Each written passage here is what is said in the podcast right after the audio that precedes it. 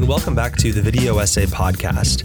I'm your host, Will DiGravio, and on today's show, I sit down with Tracy Cox Stanton, a professor at the Savannah College of Art and Design, and Allison de Fren, a professor at Occidental College. Allison and Tracy are co-editors of a new special issue of the online journal, The Cine-Files, dedicated to the scholarly video essay. If you are at all familiar with the video essay world, and in particular the academic audiovisual essay, you will probably already have read this issue of the Cine-Files, or at least read one or two of the articles, or seen them linked somewhere on social media. It's an issue that came out just at the beginning of this year, but has already been incredibly influential in the field. Tracy, Allison, and I talk about the origins of the issue, what it was like co-curating a collection that features some of the best audiovisual critics and scholars working today, and what they hope the impact of the issue will be on our understanding of the scholarly audiovisual essay going forward. This episode also features a conversation between myself and Shant Bayramian, who is an audiovisual essayist based in the Netherlands and runs the YouTube channel The Audiovisual Essayist. Back in March, Shant published a three-part conversation between the two of us, in which we discuss essentially this question: what do new practitioners think about the form of the audiovisual essay? Shant and I discuss how we were first introduced to the audiovisual essay, why we kept producing videographic criticism after we left school, and how, as budding scholars, we hope to incorporate audiovisual criticism as part of our work. I would highly encourage you to subscribe to Shant's YouTube page, The Audiovisual Essayist, which I will link to at thevideoessay.com, and to check out our conversation. This podcast features just part one, again, of that three-part conversation. So my hope is that you will listen to the first part here and then go to Shant's YouTube page for the first two, or you can just get a little taste here on the podcast and then go watch all three parts on Shant's YouTube page, because you can see the two of us in dialogue and Shant's nifty editing that really makes the conversation flow and turn into something special. So I'm incredibly grateful to him for inviting me on his platform. It was also, he kind of took the role more as the interviewer, which was a good twist for me. So if you've been listening to this podcast and you kind of want to learn more about me and my background and what I think, Shant generously asked me a ton of wonderful questions, so I'm incredibly grateful to him. And now, without further ado, here's my conversation with Tracy and Allison. And now I am very pleased to be joined by Tracy Cox Stanton and Allison de Fren, who Allison is a professor at Occidental College and Tracy is a professor at the Savannah College of Art and Design. And they are the co-editors of a very special issue of the Cine-Files on the scholarly video essay that I would assume most people who are listening to this right now have already read in one form or another or watched. So welcome, both of you, to the Video Essay Podcast. Great to have you here. Great to be here. Thank you. Thank you.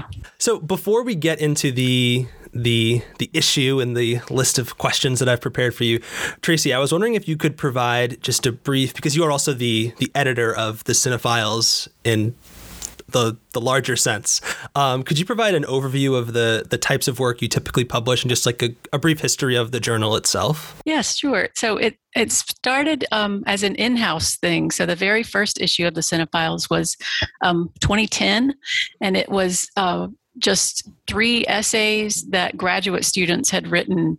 And I think we kind of had a theme. I think it was like about travel or something. So the sort of title and the idea of, there's this little publication kind of came from that. The title, The Cine-Files, is tied to that kind of departmental publication idea, because our prefix is in cinema studies is cine. So all of our classes are, cine 703 or whatever. So we thought it was a cute little pun, the Cine-Files, like the X Files, but the Cine-Files. So it started, in that sort of small way. And then pretty quickly it occurred to me that the rest of the world should be involved somehow. So there was a couple of years really between that first issue and the genesis of the real Cine-Files, which was 2012. And that's when I decided to kind of open up the writing to people that I knew in academia or critics that I knew sort of outside of just the department. But it also included a lot of student writing. So originally it did have a lot more student writing. You can see it's definitely changed throughout the years. And it was originally twice a year. And the last couple of years, it's been once a year. I think it's going to be a one-year thing now. But the content is usually special topics, you know, so it there have been issues on cinematic affect, for example, or sound in cinema, or the French New Wave, you know, was the first one. But that has been the sort of general pattern. There were a few that were kind of open issues, but usually it's focusing on a special topic. And I thank you. And I should have mentioned that we could talk to both of you in kind of the normal format of the show where we talked about your work and videographic background. But similar to the episode we did with Jason Mittell and Chris Keathley, we're kind of just focusing on this episode on this issue of the Cine-Files. So you'll both have to come back for like the more rigid conversation. So I should just tell everyone to go look at Tracy and Allison's other work as well as scholars and filmmakers and video essayists and everything. But what you just said makes sense, and why this issue is themed around this question of what is a scholarly video essay. So I guess, Allison, my question to you would be, take us inside the origins of this issue. Like, when did the two of you decide to do this? And Tracy, feel free to chime in as well to answer a question to both of you, really. You know, I think there are five answers to this question. And maybe I'll give you five and you can pick the one you want and put it in the podcast. Actually, I don't know. I know I was speaking to Tracy at some point and she said, let's do this. Do you remember when that was, Tracy? It seems like it was so long ago because this issue took a long time. You know, I'm sure this will come up a few times, but the world fell apart a few times during the creation of the Cine-Files. So it feels like it was a year and a half before. I don't know. It was a while ago. And I think the idea was a video essay, you know, that it was going to be about the video essay, but something specific within it. And remember, I sent you that list of questions from the class I was teaching about video essays, or it was actually more about digital film studies. So it was even broader than that. And I said, does anything here excite you? And indeed it did. So you took it from there, really. Yeah. So the issue was a long time in coming. I would say for me, the question had probably been incubating from the time that I began making video essays, which started in 2015 at the Middlebury Workshop in Videographic Criticism, which is where I met Tracy. We were in the first cohort in the workshop. I actually came back a number of years later and I told the story, so I'll tell the story. But when I attended the workshop, I think I was one of the few participants who had been a practitioner first and then became a theorist. So I was a digital media designer for many years and made videos and had made a documentary and then got a PhD and went to quote unquote theory school. And so I had this idea of, I had this sense that I was going to go to the workshop and I was going to have to defend the integration of theory and practice to a room of diehard scholars. And instead, I was really surprised. I found myself to be one of the more curmudgeonly people in the room about what constituted videographic scholarship. And I've thought a lot about it since. You know, why do I feel, why is this important to me? Why does this seem less important or not as pressing to people who I would have assumed would have been holding the line in terms of what scholarship is? And so one of the thoughts that I've had is that there's something that happens. I mean, I write about it in my essay in the Cine-Files. I think that there's something that happens when you begin to work with digital tools for the first time. I think it's transformative and enlightening, and one gets enamored of the newfound possibilities for expression. And in some ways, I was very jaded already. Like, I think coming from a grounding in video production, I was just much less enamored of audiovisual expression. And I I've long been thinking about, you know, how do you integrate audiovisual and scholarly methods? And I was wanting to get to the next step in the conversation, but that's not yet where videographic criticism, where the conversation was. The conversation tended to focus on advocating for its legitimacy, trying to use it to encourage a more expansive notion of what scholarship could be.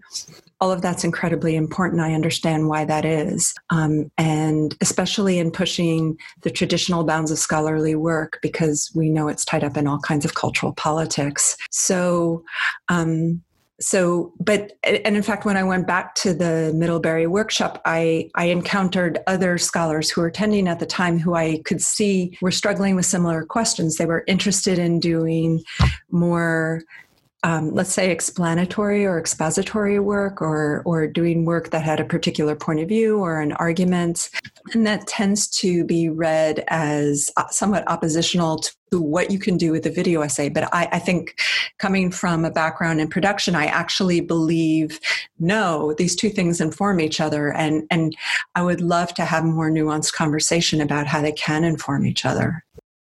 It's very interesting for me to hear you, because I think my first thought in thinking of someone like yourself, who you have an MFA, I think, right? And a PhD. And my first thought would be that you would not have gone into that experience expecting it to be rigid, because like that would have been my first thought, like, oh, here's someone who has both backgrounds and can really does see that, and then finds that it's not the case, that you were not with a group of people who were so rigid. What do you think that is? Is that like, where does that rigidness come from? Yeah, I think I should have known that it was a self-selecting group, and indeed it was a self-selecting group, but it definitely came from my own experiences. I mean, when I was getting my PhD, I was attempting to do a theory practice doctoral project, and it never came to pass. And part of it was hitting up against the boundaries of what was considered scholarship. And so I've encountered it in terms of my own work and career. And so that's what I was expecting. And in fact, no, I think that this is a self-selecting group. And I think it's part of why it's important to talk about what constitutes videographic scholarship. So I'll give you another story, which is that a colleague of mine where I teach at some point came up to me and said that she was at a conference and there was a keynote address about videographic scholarship, and that she and the person she was sitting next to, they both ended up leaving and talking outside and saying to each other, this is incredibly insubstantial. Why do they think this is scholarship? And I realized, you know, if we want legitimacy for videographic criticism, it has to be legible to people who are not part of that self-selected group who are doing it. To that point, the issue, I mean, you say as much in your introduction, but the issue feels very much in a way directed towards either that person, I'm not saying that person in particular, but the kind of person who might feel that way, and then also towards someone who might be needing to talk to that kind of person in their academic department and to like advocate for themselves, right? Like there are pieces that are explicit in that way, like Drew Morton and Kevin Ferguson's, right? That's pretty much what it's all about. But then other pieces that, you know, dip more into theory, but that are certainly addressing a lot of these questions and concerns that someone might raise about this kind of work. Tracy, question for you. You know, the Cine-Files has published video essays before. And so how does this mark a departure? Because by publishing and writing about videographic criticism in the Cine-Files as you had before, like you were already adding legitimacy, if that's the right word, to this form in an academic context. So how is this different? I guess it's more meta in a way, right? Well, it's exactly what Allison said. The question of legitimacy is one that we had explored many times, you know, just with one another or with the community at large, or certainly in the Cine-Files, but the term scholarly had not been queried, you know, so that was the issue. So when I remember when I sent the questions, you know, from my class to Allison, that was the question she picked up on. One of the questions was, you know, what constitutes a scholarly video essay? Because, you know, we're teaching in universities and publishing scholarship, you know, within universities. And we use that term, the scholarly video essay, you know, lots of people use that term, but we didn't think that it's really been parsed very rigorously. And I hesitate to say defined because I still don't think it's defined. I mean, I'm sure we'll get to that. And I don't know that it should be defined, you know, but it should certainly be parsed, I think. So that to me was what sort of took this issue into a different place than previous issues had, where the other issues were about, you know, exploring how videographic criticism was a legitimate form, you know, within academia. But that's different than saying a scholarly work. You know, that's a different, right. Different category. For someone who might be listening to this who is not an academic but is still interested in that way, what would be an example of, like, I guess this is getting to the question of what is a scholarly video essay, but I suppose could you provide in a way that's not I don't mean to like be derogatory, because I don't think that because something is not scholarly that makes it bad, right? Like it's just different. So what would be like a, you know, knowing that we can't fully answer this question, what's an example of something that's not scholarly? Well, that is the question, I guess. Right. And you know, one of the sort of themes that reverberated through the whole issue, I think, as many people pointed to In Transition, the publication In Transition, because it's, you know, it's the one that claims that these are scholarly, right? It's the one that's kind of part of the deal, and you know, I thought it's interesting that Christian Keathley, you know, in his essay that accompanies the videos in the Once Upon a Screen section. You know, as he says there, that sometimes even the editors of In Transition don't agree on what constitutes scholarly. So I think, or what constitutes a scholarly video essay. You know, so I think that there's also then the question before that is what constitutes the scholarly? What is scholarly, right? And even that's difficult. Even that's not as clear. But then the scholarly video essay maybe gets more unclear.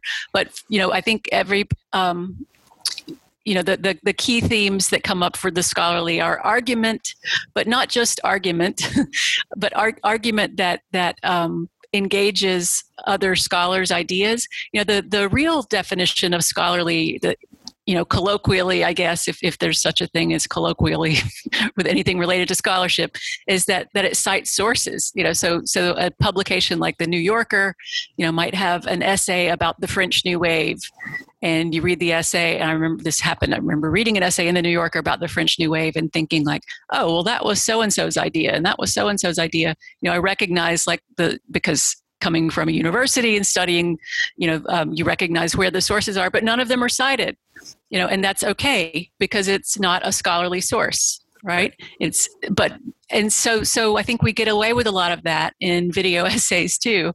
And it's difficult, you know, that's one of the themes that comes up in many of the pieces is how it's kind of difficult to cite sources in the video essay. You know, you have to sort of wrestle with that and figure out, I mean, what's most exciting is trying to figure out how to leverage the audiovisual potentials of the video essay in a way that does those things that are scholarly. You know, so nobody wants the video essay to be, you know, someone reading a scholarly paper and showing film clips that illustrate that.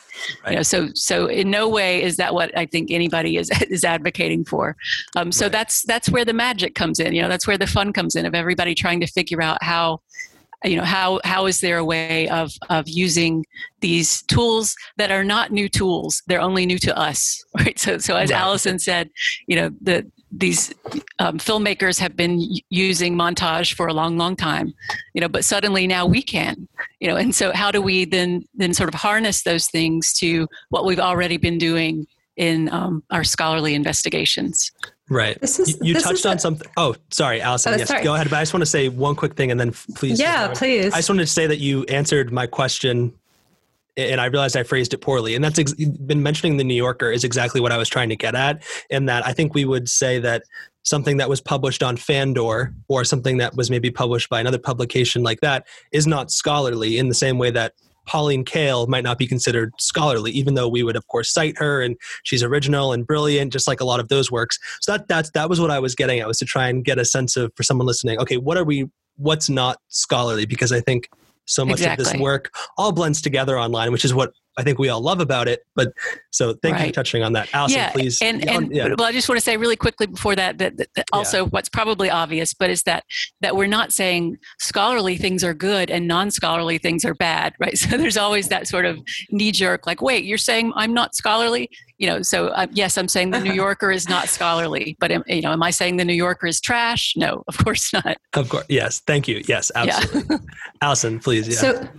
Yeah. So I think this is a big part of it. And as part of this issue, our sort of primary stipulation was that contributors put stakes in the ground and that they define what they mean by scholarly, because we may all have different ideas of what the scholarly is. And it's partly why this issue took so long to come out. Many, many contributions had to go back with requests for greater clarity. And, there were a few people who just didn't, that wasn't what they were interested in. And that's what we're interested in the issue. And what I have found is that when people talk about scholarly, what Tracy is saying, is true. Like there is this very narrow definition of the scholarly, which is, and I say this actually in the essay that I wrote for the issue, I asked my undergraduates, what is a scholarly analysis? What have you learned? And what they'll say is it's an analysis that is making an original contribution to a larger conversation through a contestable statement, thesis, argument that's demonstrated through audiovisual, often through audiovisual analysis and research. But often when people talk about the scholarly in relation to video essays, because video essays do expand the way that knowledge is produced. I mean, a more vague definition of the scholarly is it makes an original contribution of, it's a form of knowledge production. But people, I think when people talk about video essays and they're talking about scholarship, they're often talking about not just knowledge production, but what In Transition calls knowledge effects. So In Transition has a very broad definition of what's scholarly, and they err on the side of expansiveness and experimentation. And so people will talk about a scholarly video essay, and when you begin to trace down what they're talking about, they're actually talking about the fact that it's critical or that it produces some sort of effective response that is incredibly meaningful. And that's not necessarily the narrow definition of scholarly. And yet there's this sense that one is learning something, one is experiencing, seeing anew and experiencing something. And that's absolutely legitimate. That can lead to a scholarly output. But we were trying to get at some of these distinctions, because an essay in The New Yorker can be critical as well. A work of art can be critical. A film can be critical. That isn't scholarship per se. And yet, as we start to talk about video essays, we often talk about those kinds of things as though they're scholarship. You mentioned that you specifically wanted contributors to, I think the phrase you used was plant a stake in the ground and to take a stance on what is the scholarly video essay. So to return to the editorial process, how were contributors, and Tracy or Allison, feel free to answer this, how were contributors selected? Was there an open call for papers? Did you ask people to submit certain things? How did the issue come together from just a back-end editorial perspective? We solicited them. So there wasn't an open call. It was people whose work we knew, I guess. And Allison had just been, or sort of recently been to that workshop in Germany. So I remember that was sort of an influence. Do you want to say anything about that, Allison? Yes. So in June of 2019, I took part in a workshop that was curated and organized by Kathleen Locke, who is in the Cine-Files issue, called Videographic Criticism, Aesthetics and Methods of the Video Essay. In fact, what I presented there ended up becoming my contribution to this Cine-Files issue. And people were talking about a variety of different topics, but some of my own ideas were incubating as part of the workshop. And so I met a number of people there. When I went back to the Middlebury Workshop to mentor a new cohort of scholars and scholar practitioners. I met a number of people then. I met Kathleen Locke then. And so some of our contributors came from that workshop. Some came from our own cohort. We specifically searched for people who had already been grappling with questions about videographic scholarship and writing about them. So some of them we didn't know, for example, Miklos Kiss, Erland Lavik, and Ian Garwood. I mean, I knew Ian's work, but we knew because, and Chiara Grisafi, and because they'd already been writing about these issues, we felt that it was important to invite them to contribute. It makes sense that you invited people to contribute, because I think for those familiar with the scholarly video essay as it stood before this issue, it's kind of like a who's who. Like, there are names whose names you recognize, people whose work. So when it dropped out, I was like, oh, wow, this is fascinating to go read each person's contribution. And so for the topic specifically, were people who were invited to write about whatever they wanted? Like, you mentioned Ian Garwood, did you ask him to write something about the In Transition creator statements, or were all those papers, the position papers, just entirely their own? You're nodding. Yeah. Yeah, they were, the position papers were their own. And in fact, there was some sort of bleed over, I guess, between the two categories of work, between the answering the question, what is a scholarly video essay, and then the position papers. I think that the thing that we tried to reinforce to everyone was that the key question of the issue is, what is the scholarly video essay? You know, and so some people, you know, and I think we posed both questions to a number of people, and they kind of chose which. It's a lot of it happened sort of organically, as they say, you know, that some of the people began with one question and developed you know, what we distinguished as a position paper rather than just an answer to the question. So any of the ones that developed unique ideas of the position papers, those were wholly their own, but centering around the idea of the what constitutes scholarship. We had originally imagined a roundtable in which different contributors would have a conversation with one another. That didn't quite work. And I think it had to do with the pandemic and just how complicated people's lives got. And so it ended up evolving into just an answer to the question. And for people who wanted to write a position paper, a longer contribution. In your introduction, you pose the question, why does media scholarship matter, and how does it engage the world outside of academia? We've already touched on this a little bit in talking about what the scholarly is and how it informed the issue. But I can imagine someone listening to this conversation, and their immediate thought might be that one of the great things about videographic criticism is this way that it transcends academia, right? The fact that when you're watching a video on Vimeo or YouTube, the chances are you don't know whether it was created by someone with a PhD or someone who's, I mean, you might be able to tell, or someone without, you know, might be able to tell if there are a bunch of quotes at the beginning or something like that, you know? But for the most part, you probably wouldn't be able to tell. I'm wondering if in the course of editing this issue, did you experience any pushback on wanting to leave out the non-scholarly video essay, or is that something that you thought about at all as you were doing this, right? Or was it just entirely an exercise and just focused on this one aspect? It was definitely focused on that one question of the scholarly, but there was pushback, I would say, you know, among the people we solicited pieces from, because as you said, one of the great things about the video essay is that it does transcend all of these boundaries. And that's why, you know, as you were talking about with the people who show up to the Middlebury thing, you know, they're sort of self-selected to be those kind of people who are like, oh, this is, you know, a way of sort of breaking down what we think of as academia and expanding.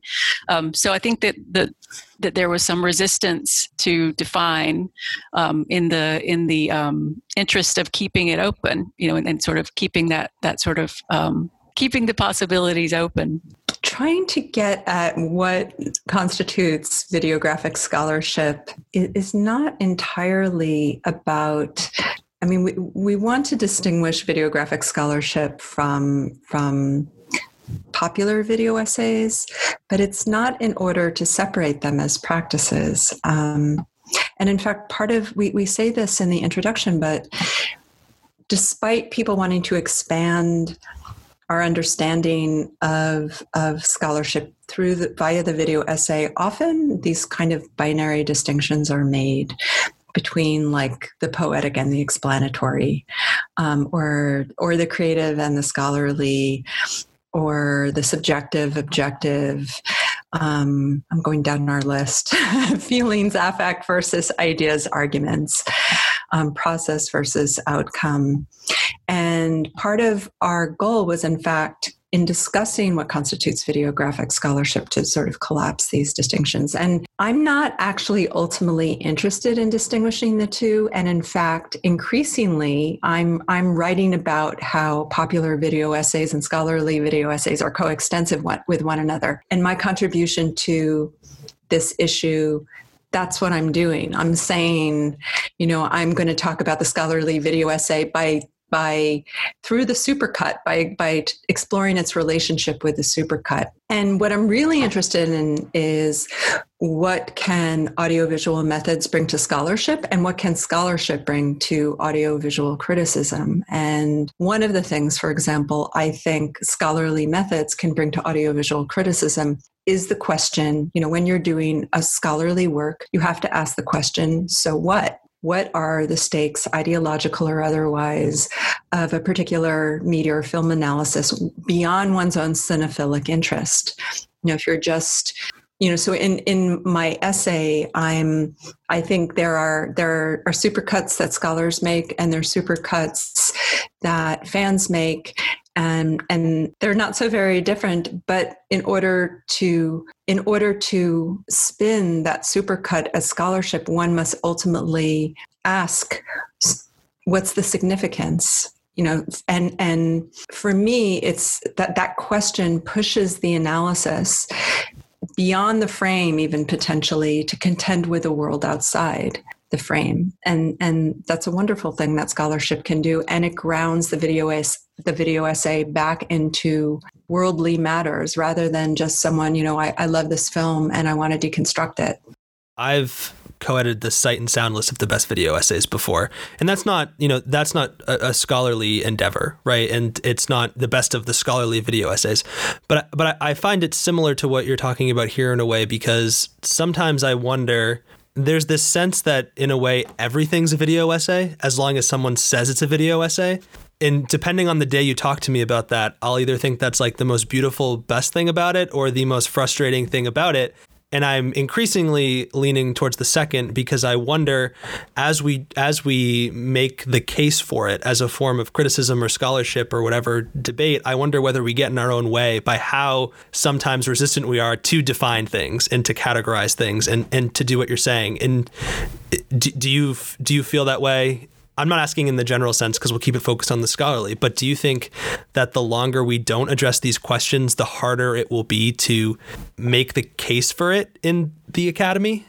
Well, I mean, I think we tend to think the case has been made. I think, don't we think that, Allison?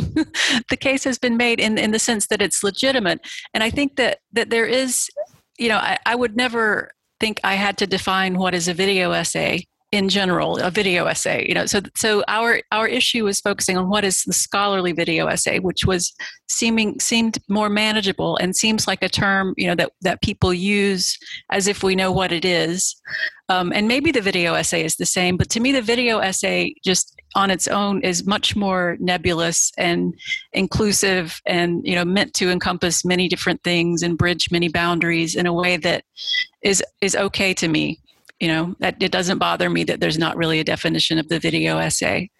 Is it your sense that those people, like the people who are skeptical of this form, we've already reached a point that we're beyond them, like they've already been proven wrong and that it's trending the right way? So that's the sense I'm getting from that answer. I'm just trying to parse this out a little bit. So you think it's already been established. It's just now that it's established, let's work through what that means. So people are getting tenure and promotion. I mean, I was tenured with, among other things, a number of video essays that I had made. But no, I actually think we still need to explain to people who don't exactly understand what it is and why it's scholarly. I do think that there are film media scholars who are scratching their heads at this endeavor. But I do think in terms of the academy, it seems as though I'm seeing, you know, in all of the areas that you might gauge such things, you know, I'm seeing posts for jobs in which scholar practitioners are being invited to apply, and people who are engaging more expanded understandings of what scholarship can be. I do think that it's been legitimated within the academy, in air quotes. I think in general. Yeah, it's sort of difficult to distinguish between the debate about legitimacy and the debate about the scholarly, you know, and that's kind of what we're trying to do. So it seems, I think we agree that the legitimate is a larger category, that this practice of audiovisual criticism is, I think, widely seen as legitimate. Whether that's widely seen as scholarly, I think is a different question, right? And that's what the issue was trying to get at. This difference between it's legitimate for scholars to do versus its place as scholarly. Right. And I think that's, you know, why is that a legitimate question, or why is that an interesting question is worth parsing out a little bit in, you know, as Allison mentioned, getting tenure, you know, so there are some, I mean, to me, I guess there are two real places where it becomes, something that you need to define. And one is in tenure and promotion, and the other is in teaching. And, you know, in teaching this, if you're teaching the scholarly video essay, if you're teaching within a scholarly film department, you know, you have certain goals. You know, there's a reason that students are getting a master's degree or a PhD in a scholarly program, as opposed to an MFA in a you know, creative program. And so we love the idea of merging the two. You know, we love the idea of adapting techniques of filmmaking for our purposes. But I think that sometimes we forget that it's our purposes. What are our purposes? You know, so that's what we were asking people to think about, and that's why many of them talk about teaching, you know, like Liz Green's essay, you know, does a really good job of saying, you know, here are the goals that my students have to accomplish in this film studies class. You know, I've tried to figure out how can we do that audiovisually. Right. And I will say, just as someone who thinks he might want to become a scholar and do that, like that's another dimension of it is when I've talked with Sydney Wild Harris, who I know is your student, and a lot of other young video essayists who are interested in this, and we're kind of like, all right, should this be what our PhD application proposal is? Like, should this be what we do? Or is this just going to be like a side hustle for a little while as we like do our normal thing towards the finish line? So I think that's my perspective as someone who's trying to figure out what, you know, think multiple years ahead. This issue was so helpful in that way. And I thought it was, we referred to Drew and Kevin's piece, but it was funny to just hear Drew. It seemed like in that he was recounting like being kind of thinking about how the videographic scholarship would be perceived. And then he interviews his dean or someone for the piece, and they're like, yeah, we never really thought about it. Like, you know, it was really cool, you know, so like, it's like really, it's really funny how much, you know, it was interesting to get that outside perspective. Yeah. You never know. Yeah.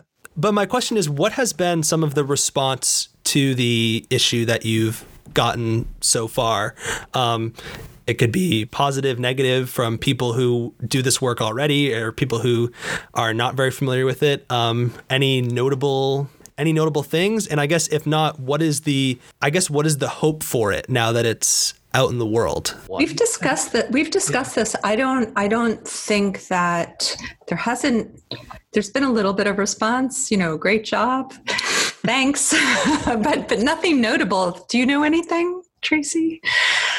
No, I don't know how one finds this out, except social media. You know, I have seen, you know, you take those little Facebook posts, you know, people saying, oh, this is great, I'm going to put it on my syllabus immediately. Exactly. And I feel like success, you know, we can retire now. So yeah, if we can count that, then I think that's what I've seen. The other thing that I've seen recently, but this is one of the contributors, so I don't know if that counts, but Ian Garwood has created some interesting teaching videos that he's circulated. You might have seen that he sort of put some of the Cine-Files pieces in dialogue with one another. So that was really cool to see how, you know, how it's indeed on his syllabus, and, you know, sort of helping his students work through their own creations this semester. That would be my hope for the issue. I mean, what we say in the introduction is that we hope it's going to be the beginning of an ongoing conversation, and the hope is that people will incorporate it into their syllabi. Other people will write essays that respond to some of the essays in the issue, and that it has an ongoing life as part of this larger conversation. And one of the things that I think we both feel really proud of is that there are many different entry points. And what I love about this issue is that not everybody agrees with one another, and there are many different viewpoints, and people are taking on the question from a variety of different standpoints, you know, that include not just, you know, how do you use videographic criticism to get tenure and promotion, and how do you teach videographic criticism, but what is the relationship between audiovisual criticism and the digital humanities? What's its relationship with fan culture? What are various approaches to it, both formal and conceptual? There are a lot of starting points. One thing, as I was rereading certain aspects of the issue in preparation for talking with the two of you, was in reading Chiara's essay. And in it, she talks about how in doing her dissertation on videographic criticism and just writing about it and thinking a lot, this fear that sometimes it would become dated as she was working on it, and which I think is incredibly interesting for this type of work, because video essays evolve to whatever the technology that we're currently working with is now. Like, we're seeing things with VR, and who knows what it will be 10, 20 years from now. I'm wondering if that's something you thought about as you were working with folks to make pieces. Like, how do you balance that between thinking in a more like theoretical way that could be applied going forward versus just responding to the discourse in the moment? Not really. I mean, I think it is a moment. You know, I look back at other Cine-Files issues. I'm like, oh, that was a moment. You know, so they all, I don't think it bothers me to think that, you know, everything has its moment, and it will change. I mean, then it becomes useful and interesting kind of as a document of that, you know, of that process of the growth of this thing. I think about that when I make video essays, but I think in terms of the conversation, kind of as we were saying, I feel as though the conversation has been revolving around the same topics for the 5 years that I've been making video essays. So there wasn't a sense that the conversation, we're trying to change the conversation right now. In some ways, I had the opposite experience, because I wrote an essay for a collection.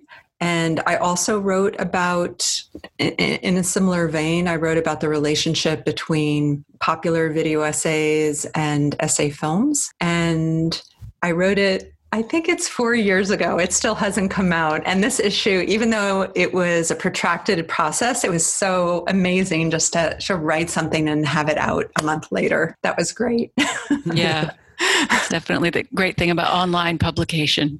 Yeah.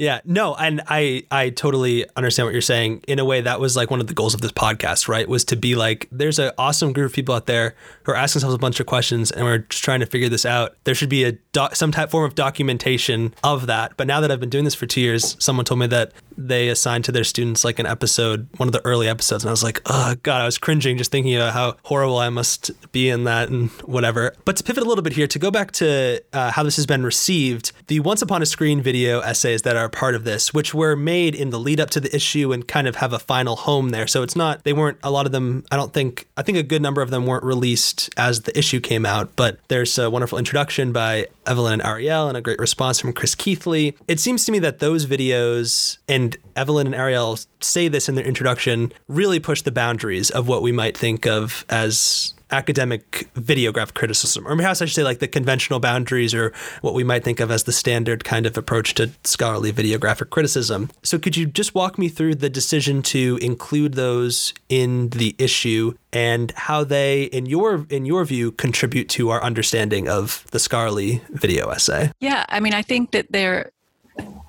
there for exactly those reasons, for sort of raising the question of what are the boundaries. And I think, you know, Christian Keathley's wonderful response to them is so great at sort of piecing together their significance. And, you know, one of his insights is that on their own, none of them are scholarly.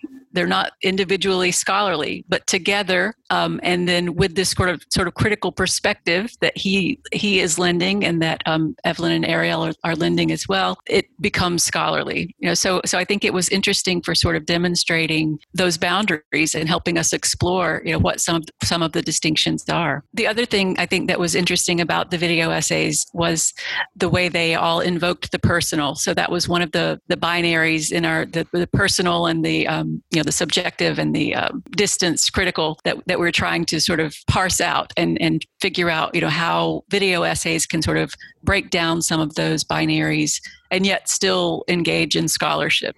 One of the insights I think that I get from Christian Keathley's response when he says, you know, that they're not individually, they're not scholarly, but together and thinking about them, they're scholarly, you know, that video essays, they can be art pieces. You know, and that's what we're used to analyzing, our art pieces and films, you know, so we're kind of excited, exhilarated by this idea that criticism can be filmmaking and can be art itself, can have this affective response, but that doesn't mean it's scholarly. Right. So I think that you can make video essays that then can become like a film that we would analyze, you know, even as they can themselves engage in criticism, like Kevin Lee's essay video, you know, that was so memorable. It's like a film. I think it's a film, right? I would say it's a short film that addresses issues, you know, pertinent to film studies. It might be something I could teach in a film theory course, you know, and we would talk about ideology, and we could frame it in a theoretical framework, you know, but that doesn't mean that it itself is scholarly, right? It can become useful for the scholarly. It can become a part of the scholarly, but it itself doesn't have to be labeled as scholarly. You know, recently I had Douglas Pye on the podcast, and it was interesting to get his perspective on videographic criticism. And in it, we were talking about these questions of interpretation and do that. And there is something that's going on there in videographic criticism, and that Christian Keathley does, right? He is interpreting those videos. And so that to me was... It was great to hear Doug articulate it in those words and to kind of see that in action in the issue. I'm wondering if you could share with the listeners and not in, you know, picking favorites or anything, but was there one piece in particular in this issue that most impacted you in any way, whether you just enjoyed reading it or it really changed the way that you thought or that really like surprised you? Yeah, Allison, I can see you nodding right away. Yeah. Yeah. So I would say the piece, I don't know which word to use. I'm going to use the word tickle, the piece that tickled me, that I just gave me a lot of pleasure, was Ian Garwood's writing about the scholarly video essay, Lessons from In Transition's creator statement. So Ian went through 104 creator statements from In Transition, which I'm sure everybody knows is the first peer-reviewed journal of videographic criticism. And he went searching for patterns in how the video essayists featured in the journal frame and justify their work in scholarly terms. And he culled these patterns and organized them as one might a video supercut. So not only did I find this approach super clever, but it's also incredibly informative. It provides a kind of at-a-glance schematic that we can think about and discuss in terms of what's there and what's missing. And also many of the patterns that he discovers are also evident throughout the Cine-Files issue we were editing. So he really hit on, by using that process, he hit on some core themes. I don't know if it would be helpful for people for me to talk about some of the things he discovered. Sure, yeah. If we have time for that. Okay, yeah, so please. So he comes up with 6 ways in which scholarly value of videographic criticism is asserted. The first is that video essays offer clarity of illustration. That is, they back up what's being argued with audiovisual evidence. Number 2 is that they specifically, for video essays that specifically analyze formal attributes of moving images and sound, where they're talking about, you know, like cinematography or something in sound design, that they allow medium-specific qualities to be appreciated more vividly than written criticism would allow. 3rd, the scholarly value of video essays is enhanced by their association with popular internet culture. So in these cases, I'll say the playfulness of the video's address is highlighted as a positive quality that connects academic research to a wider world without undermining its scholarly value. Number 4, which we've mentioned, the effective registers in which the video essay is able to impart meaning. So the perception that videographic criticism feels its way through arguments, and this is Bornau, Chloe, Galabert, Linné, in the issue, what scholarly video essays feel like, you know, so she's touching on similar themes. Number 5, meaning making in videographic criticism is participatory, particularly in work that's less explanatory or didactic. So it requires more interpretive work from the viewer listener. And 6, interpretation is not foreclosed through videographic criticism. So ambiguity of argumentation, what In Transition refers to as knowledge effects as opposed to knowledge production, is turned into a positive scholarly value. So this is the way, you know, you aggregate what many people who've contributed to In Transition are saying about their work, how they're justifying it, and this is what shakes out, which I find fascinating. But the idea of doing this was just it really, I think, helped cap off the issue in a great way. It did. Yeah. I really enjoyed his thoroughness, and the way he thought about it and structured it really changed how I thought. And really, I think changed the way that I thought about the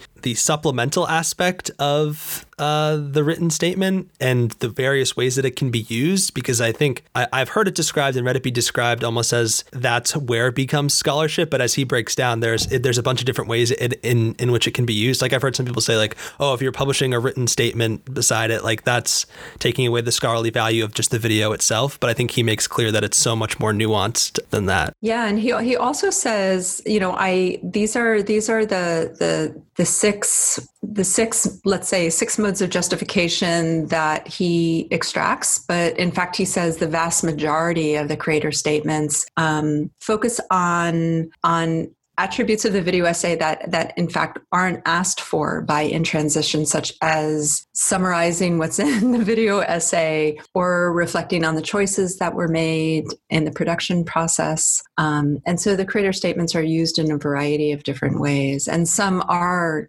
supplemental, some are attempting to, because In Transition's parameters are so wide, they're attempting to push the video essay in a more scholarly direction, you know, sometimes offering theoretical context in a video essay where there is, let's say, no voiceover. Tracy, I'm wondering if you have any, if there was one that stuck out to you? Yeah, I would just say, just very quickly, two I would like to mention that are the ones that I find I keep thinking about. So they raise some issues for me in interesting questions that I feel like is sort of the beginning of an inquiry for me. And that was Susan Harewood and Lauren Berliner, whose pieces were sort of different than most. They really kind of went to the heart of the question, not only about the scholarly video essay, but about scholarship and what are we doing anyway? What is this that we're doing? Which I think was, you know, part of what we were trying to get at in the issue, you know, really talking about these questions of who are we and what are we doing here and what does it matter,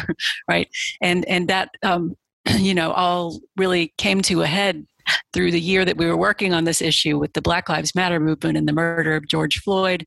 I know that a lot of people who were writing wrestled with that in various ways. You know, there were various drafts of people's work that you know, at certain moments, we're sort of questioning that, like, why does any of this matter anyway? And so I like the way that Susan and Lauren kind of took straight to the heart of that question and thinking about, how does this, as Allison said earlier, how does what we're doing relate to the world outside? How does it matter?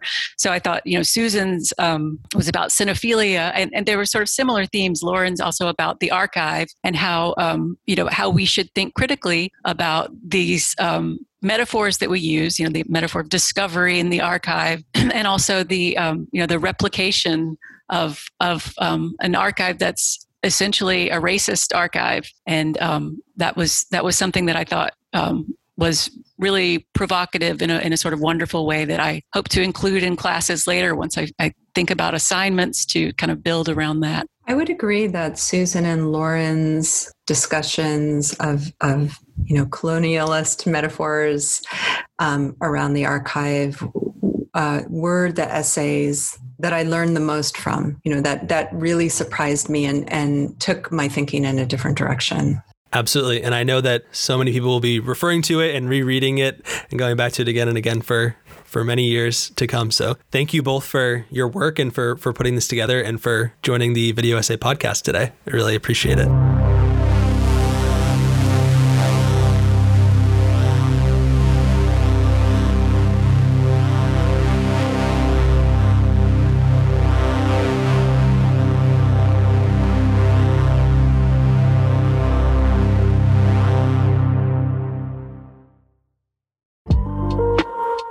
Everyone, and welcome to this conversation with Will DiGravio. Thanks a lot, Will, for being here and, sharing your knowledge with us and, having this, conversation about what new practitioners are up to in videographic criticism, or call it the audiovisual essay.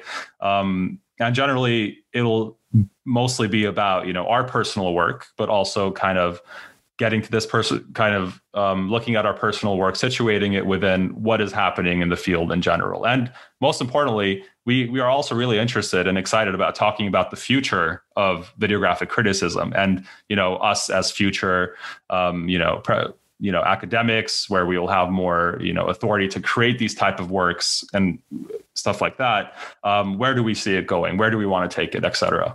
And just to briefly introduce ourselves. I just want to first introduce you. So Will is a writer, video essayist, and podcaster. He currently hosts the Video Essay Podcast and writes the weekly newsletter, Notes on Videographic Criticism. I'll link all of that below.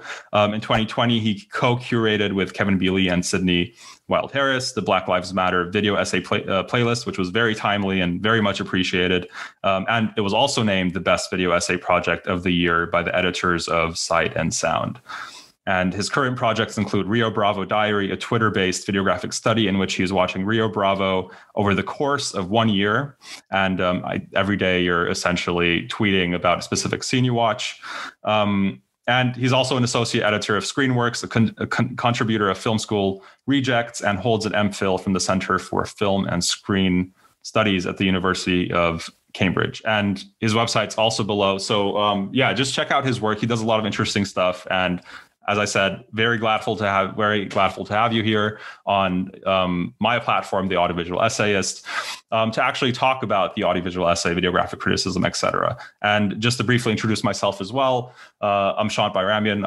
My name's not Audiovisual Essayist, obviously, and I make audiovisual essays about film, media, culture, music, etc. And I am a teaching assistant at the University of Groningen, particularly in videographic criticism. And currently I'm working on a project about Rammstein, where it'll essentially be an audiovisual kind of a series of audiovisual essays about Rammstein and their various videos, et cetera. So we're going to discuss all of this more in depth. So Will, do you have any introductory notes or anything like that? Well, first, thank you so much for having me here and inviting me and for putting this all together. You get 100% of the credit for us sitting down here today. So I really, really appreciate it. One thing I will say is on the Video Essay Podcast, the vast majority of people who I interview are established videographic critics and scholars and filmmakers. And so with the exception, I think perhaps the one exception maybe being Sydney Wild Harris, who you mentioned, who is my friend, who is also kind of beginning to enter academia and is applying to PhD programs and interested in doing that, just like you and I. And so my friendship with her, in addition to collaborating with her, has been so rewarding for me. So it's so nice to connect with you to discuss what the young or new, I suppose, practitioner is thinking as we go into this field, because I think in academia specifically, a lot of the people that I talk to and who are leaders in the field, they kind of made their name in academia doing other work, so to speak, and then have turned to videographic criticism. That's not true for everyone, but for many people it is. And so as budding scholars, I think it's really interesting to kind of talk about what's in our head right now. And hopefully we will both have reached all of our career goals 10, 20 years from now. And we can look back on this conversation and think, wow, that was super embarrassing what we thought we were going to do then. Or, wow, you know, we were actually right about a couple things. Or so who knows what will happen. But either way, I'm super happy to be here. Thank you. And I'm an admirer of your work. So thanks a lot, Will. Thanks a lot. Yeah, I'm also a big admirer of your work. And I really appreciate the fact that you're, you know, trying to break the boundaries of, you know, the forum, but also trying to bring it into the general public, for example, through your podcast, and also through Twitter, for example. And we'll also, you know, get into that a bit later as well. But yeah, it'll be interesting to see what happens. Like 20 years from now, we look back into this and what are we going to make out of it? You know, time will tell eventually. And right now, you know, like the point of this conversation isn't necessarily to kind of create some sort of taxonomical overview of what the audiovisual essay is, or to necessarily ground what videographic criticism is. That has been all said and mentioned. Of course, we will touch upon some explanatory aspects, but we generally aim to raise potential questions rather than give straightforward answers. So we will essentially talk about, you know, more about our personal experiences as young and new practitioners with regards to the many facets of the audiovisual essay. And we don't kind of want to already iterate, you know, what other people have said about the field, but we kind of want to meditate on the present and future from our perspective. So it'll be more conversational, where we pose questions to each other in order to think about the form, its merits, and its general implications to academic and various other parties within our societal sphere. And we also just generally hope that this conversation would help other new practitioners or people who are kind of wanting to get into the field, wanting to create audiovisual essays. And so we will essentially start from the personal, more how we got into it. We will try to get into those aspects. And then we will eventually kind of move on to kind of more talking about how we create audiovisual essays, what kind of sacrifices go into it in terms of artistic sacrifices, for example, and stuff like that. And then eventually we'll go on to talking about the future, where we see it going. And with that being said, the conversation will be divided into three parts, and subsequently uploaded on my channel and to some extent also on Will's podcast as well.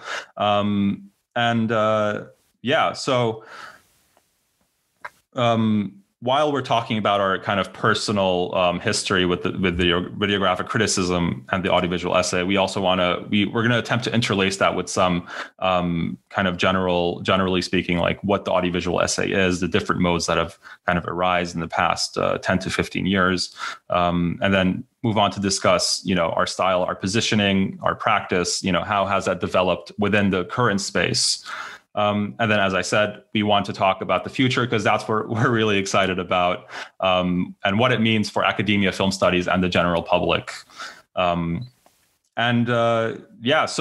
that being said, I want to ask you the question, Will, you know, how did you get into the form?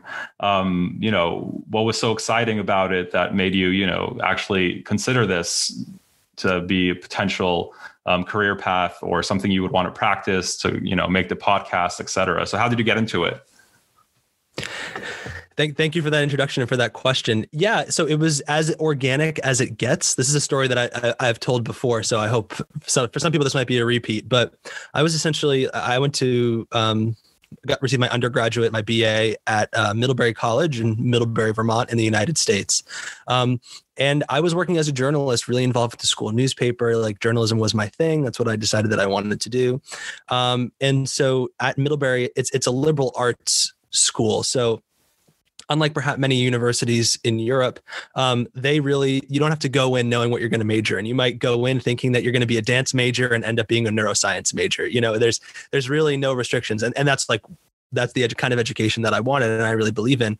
But by the end of your sophomore year, you have to declare a major. You could change it at some point, but you basically have to declare a major because within your major, you have to take a certain number of courses there, whatever. And so I was taking political science courses. I was taking English courses. And I eventually stumbled into the intro film studies course and really enjoyed it, and seeing kind of the course offerings. The major was called film and media culture. And I sort of thought to myself, oh, okay, this is the closest that Middlebury College has to journalism as a major. It turned out it was not that close to journalism at all, but you know, being a stupid sophomore, that's what I thought. And I thought, okay, this'll be my major. And then maybe I'll combine it, cause you can do a lot of joint majors with English and political science, or I'll get minors in those two. I ended up getting minors in English and political science, but that was just because I didn't know what I wanted to do. I just took enough classes to do it. It wasn't like a really calculated thing. And so one summer I was working as an intern at the local newspaper, which is called the Addison County Independent, and it covers all of the county that the college is in Vermont. Or I should fast forward. So at the end of my sophomore year, I'm scrambling. I decided to declare a major, and I asked Jason Mittell to be my advisor. And Jason Mittell is obviously a very well-known figure to everyone in the video essay world. I did not know that at the time. The reason was I had been thinking I would write a thesis about perhaps like conservative television, Fox News. I was very interested in that as a topic, and was the perfect person to do that with. And so as I'm meeting with him, asking him to be my advisor, I don't think I'd ever even met him before I asked him to be my advisor. I just kind of walked into his office with like a piece of paper. I was like, here you go.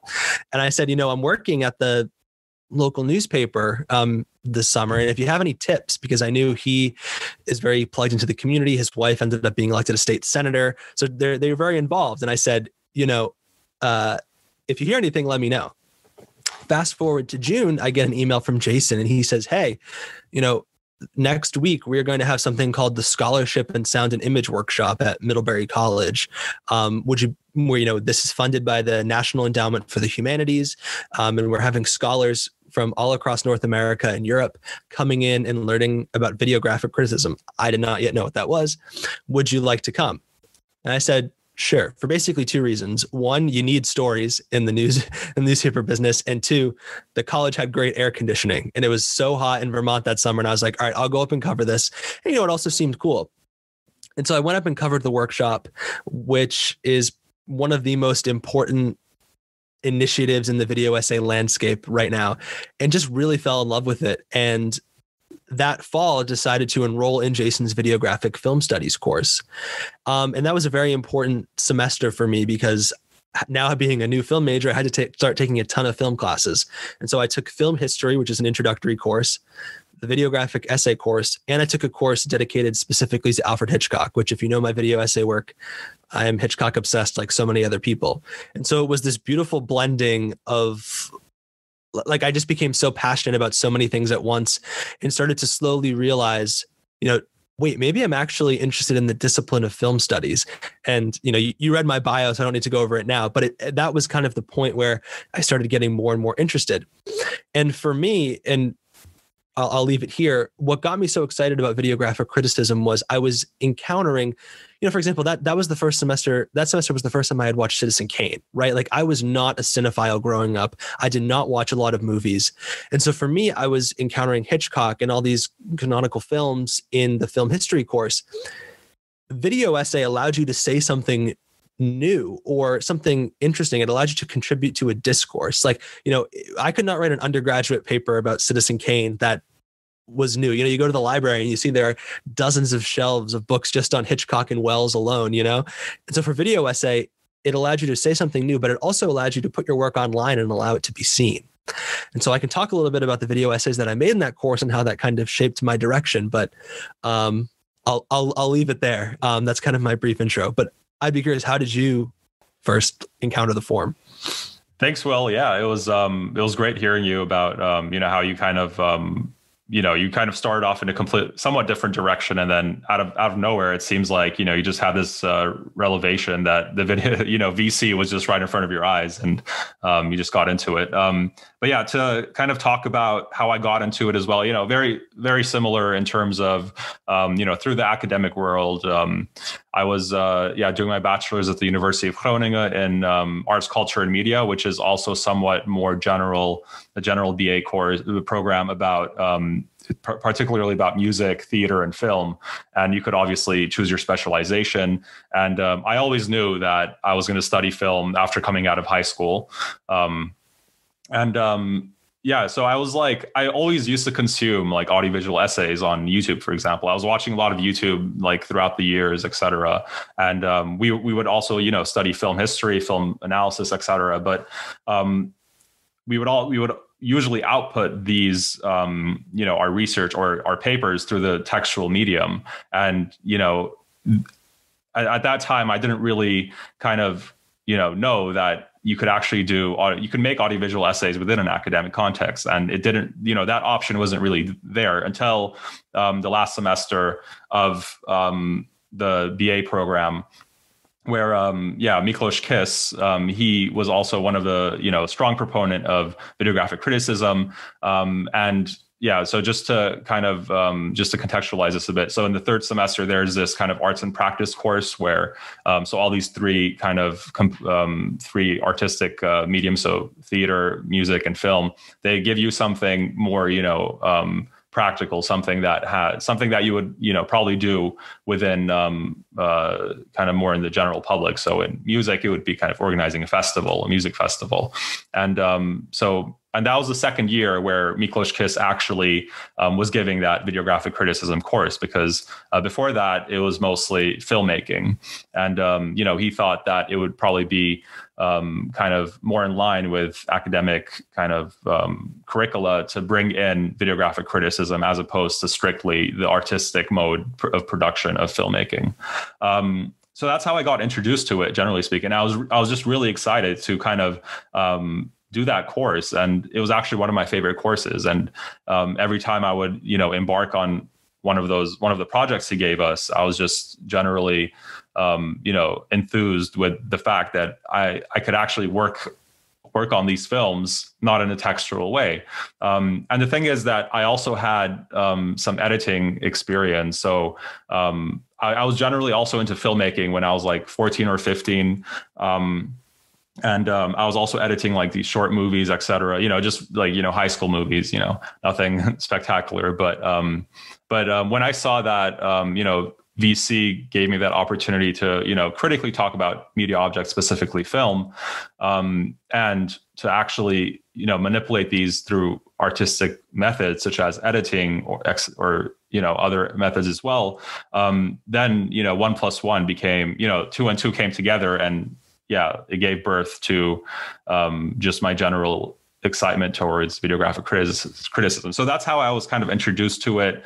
And then I, you know, started getting into kind of reading more about it, following the journals like In Transition, et cetera. So that's just to keep it there, just a brief introduction.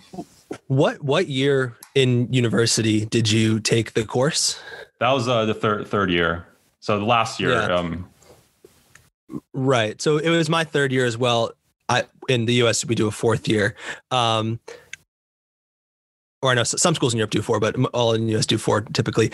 I as I'm talking to you now, I'm thinking how lucky I was to take that in my third year, because I don't know how, if you feel this way, but I almost think I wouldn't have, if I had taken it in my first 2 years, I don't think I would have had the rhetorical skills, but I also don't think I would have appreciated how liberating a form it can be, right? Like the Middlebury mantra is like for the workshop, and I got to be the TA for the workshop in 2019.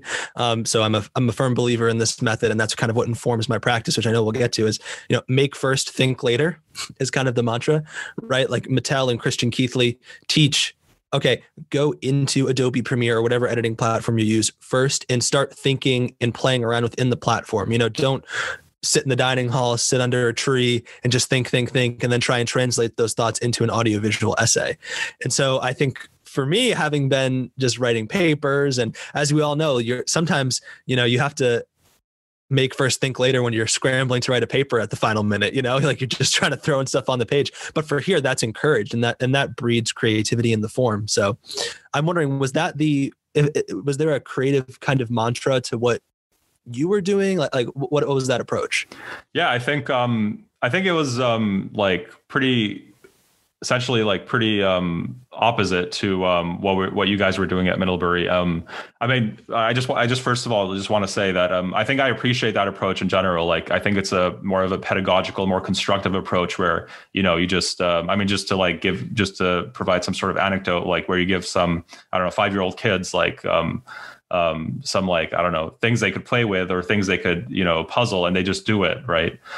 So they just do it and then see what comes out of it. But, at the University of, Groningen and, Miklos Kiss is also, he's more stuck to the kind of academic approach of creating an audiovisual essay. So it's not more of a method as opposed to what they were kind of doing at Middlebury and what your background is, but it was more of a mode of communication or mode of academic output. But then again, in that course, he still gave us the kind of tools to, or he gave us that kind of option to actually experiment with that method as well, because there was also one project where we had to be more playful, be more experimentative with it, and he also highlights that in his recent Cine-Files. He just published a recent article in the recent Cine-Files issue, and he talks about that there as well. So I'll link that down below as well if anyone's interested in reading it. And that kind of brings us to these two somewhat. You were on the opposing side of the poll and I was on the other side to some extent. And yet we're here talking about videographic criticism. And is it kind of the same process where you go to today, where you just kind of do and then figure out what the added value of this work is? Yeah, it's interesting because on one hand, the video essay that has been perhaps the most well-received, that got a shout-out in the 2019 Sight and Sound survey, as my video essay, The Barber Approves, which is a moment in John Ford's My Darling Clementine. That is an adaptation of a paper that I wrote for Christian Keathley's film theory course. And I think adapting a written work for a video essay is very, I don't want to say that it's not part of what I was taught originally in videographic criticism, but I think it wouldn't be the go-to method. And as I was making it, I had to really check myself and think, how am I doing things videographically that, how am I doing things in the video essay that I'm not doing in the paper beyond just using sounds and images? Yeah. And so I really, as I was making the essay, I was really trying to rediscover things in the film, which I do, one example being that in My Darling Clementine, there's an East-West divide between all of these characters. Some characters are characters of the frontier. Doc Holliday, Clementine are from the East, and they come in. Okay, so as I was looking through the video essay, I was thinking, okay, how can I try and find formal elements that enhance that argument? And there were a few examples of that where if you were to look at the framing, Ford, for example, will have like a beam of wood, and Wyatt Earp will be on the west side and Clementine will be on the east. Now, am I saying that John Ford did that? Like, am I trying to ascribe some type of, authorial intent that's there? Not really, but I just think it's interesting. So I threw it in and I tried to emphasize that in the video essay. I don't mention that at all in the written essay.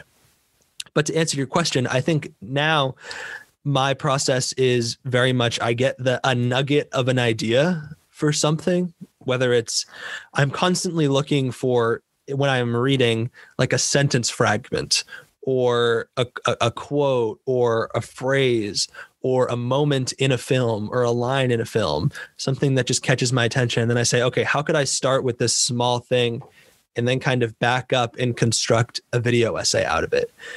As I'm watching Dial M for Murder, I love when they put the wig on the judge, or the black whatever it's called.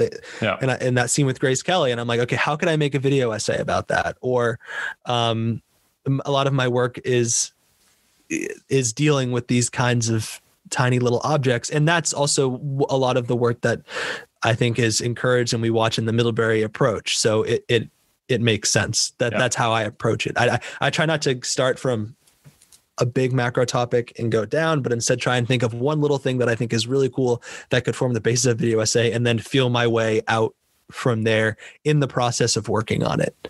Yeah.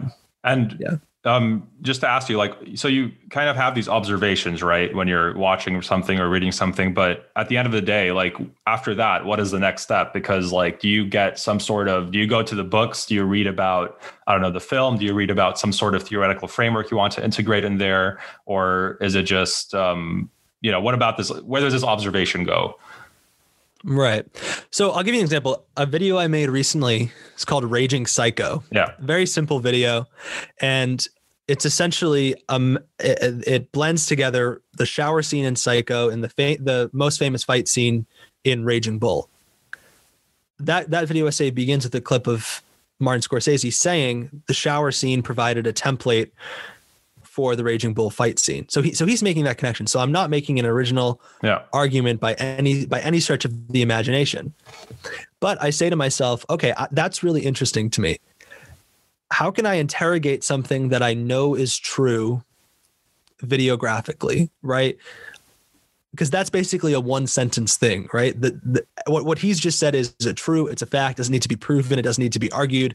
Scorsese said it and you can clearly see it. Yeah. And so for me, I started working on that I first heard Scorsese say that and started thinking about it in July of 2019. I released this video essay last month, so in January 2021. So that should give you a sense of how hard I work, or not how hard I work, how slow I work. Right. I don't work that hard, but for me, so the question is, how can I use the form of Premiere to showcase the relationship between these two objects? How can I, as a video editor, make something that's cool, that's evocative, and do something that the written word can't do? And so I played around with all sorts of different ways of how I could, do I put putting the two scenes side by side? You could do that, but I actually think that's kind of boring. A lot of people do that, and it's not really that much work. At first, I thought about making a grid and showing like shot, shot, shot, shot, shot, shot, shot, shot. And I was like, I don't really know if I agree with that. Also, the fight scene in Raging Bull is a lot longer than the shower scene in Psycho. Or not a lot longer, but, a bit longer. And then I came to the idea, what if I cut them together?